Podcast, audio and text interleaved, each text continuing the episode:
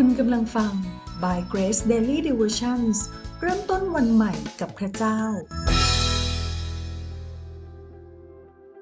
วันที่หนึ่งมีนาคม ทรงเปลี่ยนสิ่งร้ายให้กลายเป็นสิ่งดี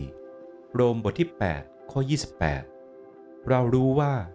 พระเจ้าทรงช่วยคนที่รักพระองค์ให้เกิดผลอันดีในทุกสิ่ง คือคนทั้งปวงที่พระองค์ได้ทรงเรียกตามพระประสงค์ของพระองค์ แม้โลกของเราทุกวันนี้ จะมีเทคโนโลยีที่ช่วยให้เรามีชีวิตที่สะดวกสบายมากขึ้น แต่กลับไม่สามารถทำให้สถานการณ์ร้ายๆ มากมายหมดไปได้ สงคราม ภัยพิบัติทางธรรมชาติ โรคระบาด ผู้คนในโลกต่างอยู่ด้วยความหวาดกลัวสิ่งเหล่านี้ แต่สำหรับคริสเตียน พระเยซูตรัสกับเราเสมอว่า อย่ากลัวเลย เพราะพระเจ้าทรงควบคุมทุกสิ่งอยู่ ไม่มีสิ่งใดละสายตาของพระองค์ไปได้เลย ก่อนอื่นเราต้องเข้าใจก่อนว่า สิ่งร้ายๆที่ได้กล่าวมานั้น ไม่ได้มาจากพระเจ้าแม้แต่น้อย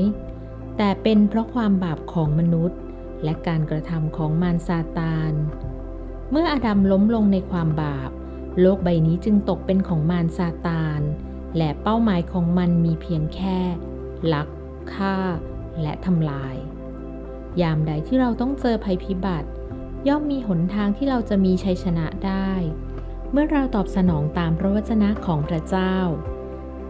สิ่งแรกที่เราต้องเข้าใจ พระเจ้าเป็นพระผู้สร้างที่มีอำนาจเหนือทุกสิ่ง พระองค์ทรงสร้างสิ่งใด พระองค์ก็เป็นเจ้าของสิ่งนั้น พระองค์สร้างโลกนี้มา ดังนั้นโดยทางสิทธิอำนาจแล้ว โลกใบนี้เป็นของพระเจ้า แต่ในขณะเดียวกัน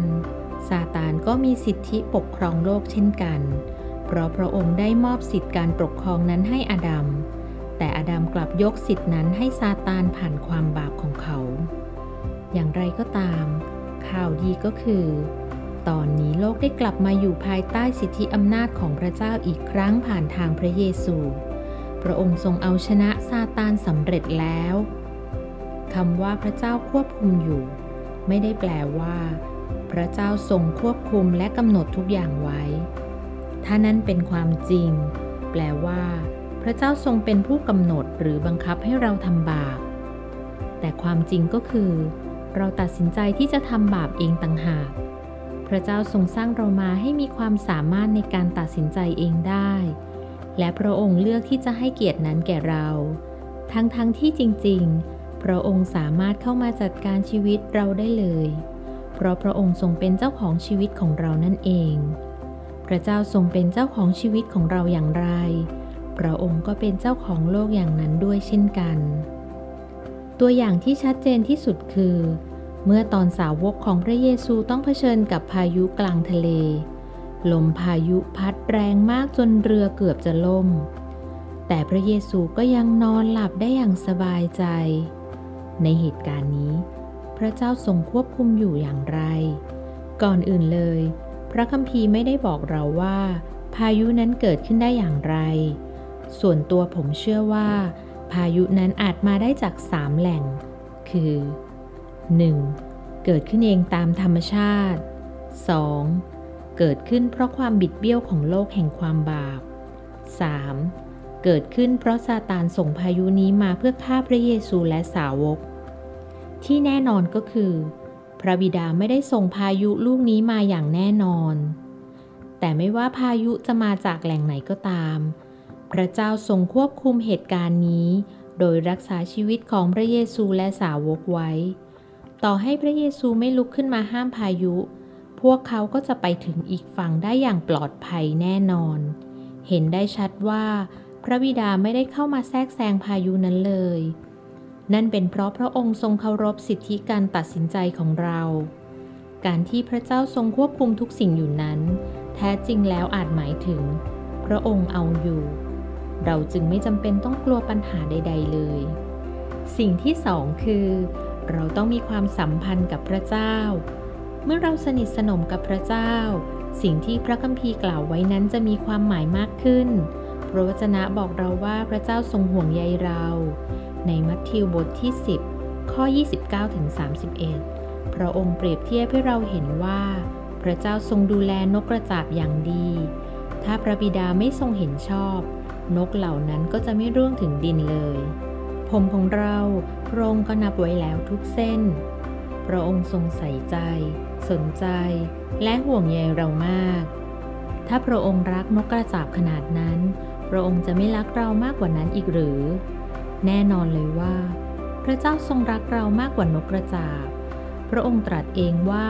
เราประเสริฐกว่านกกระจาบมากมาย เพราะฉะนั้นอย่ากลัวเลย เมื่อภัยพิบัติมาเยือน พระองค์ทรงควบคุมอยู่ และเราจะไม่มีวันพ่ายแพ้ต่อภัยใด ๆ อย่างแน่นอน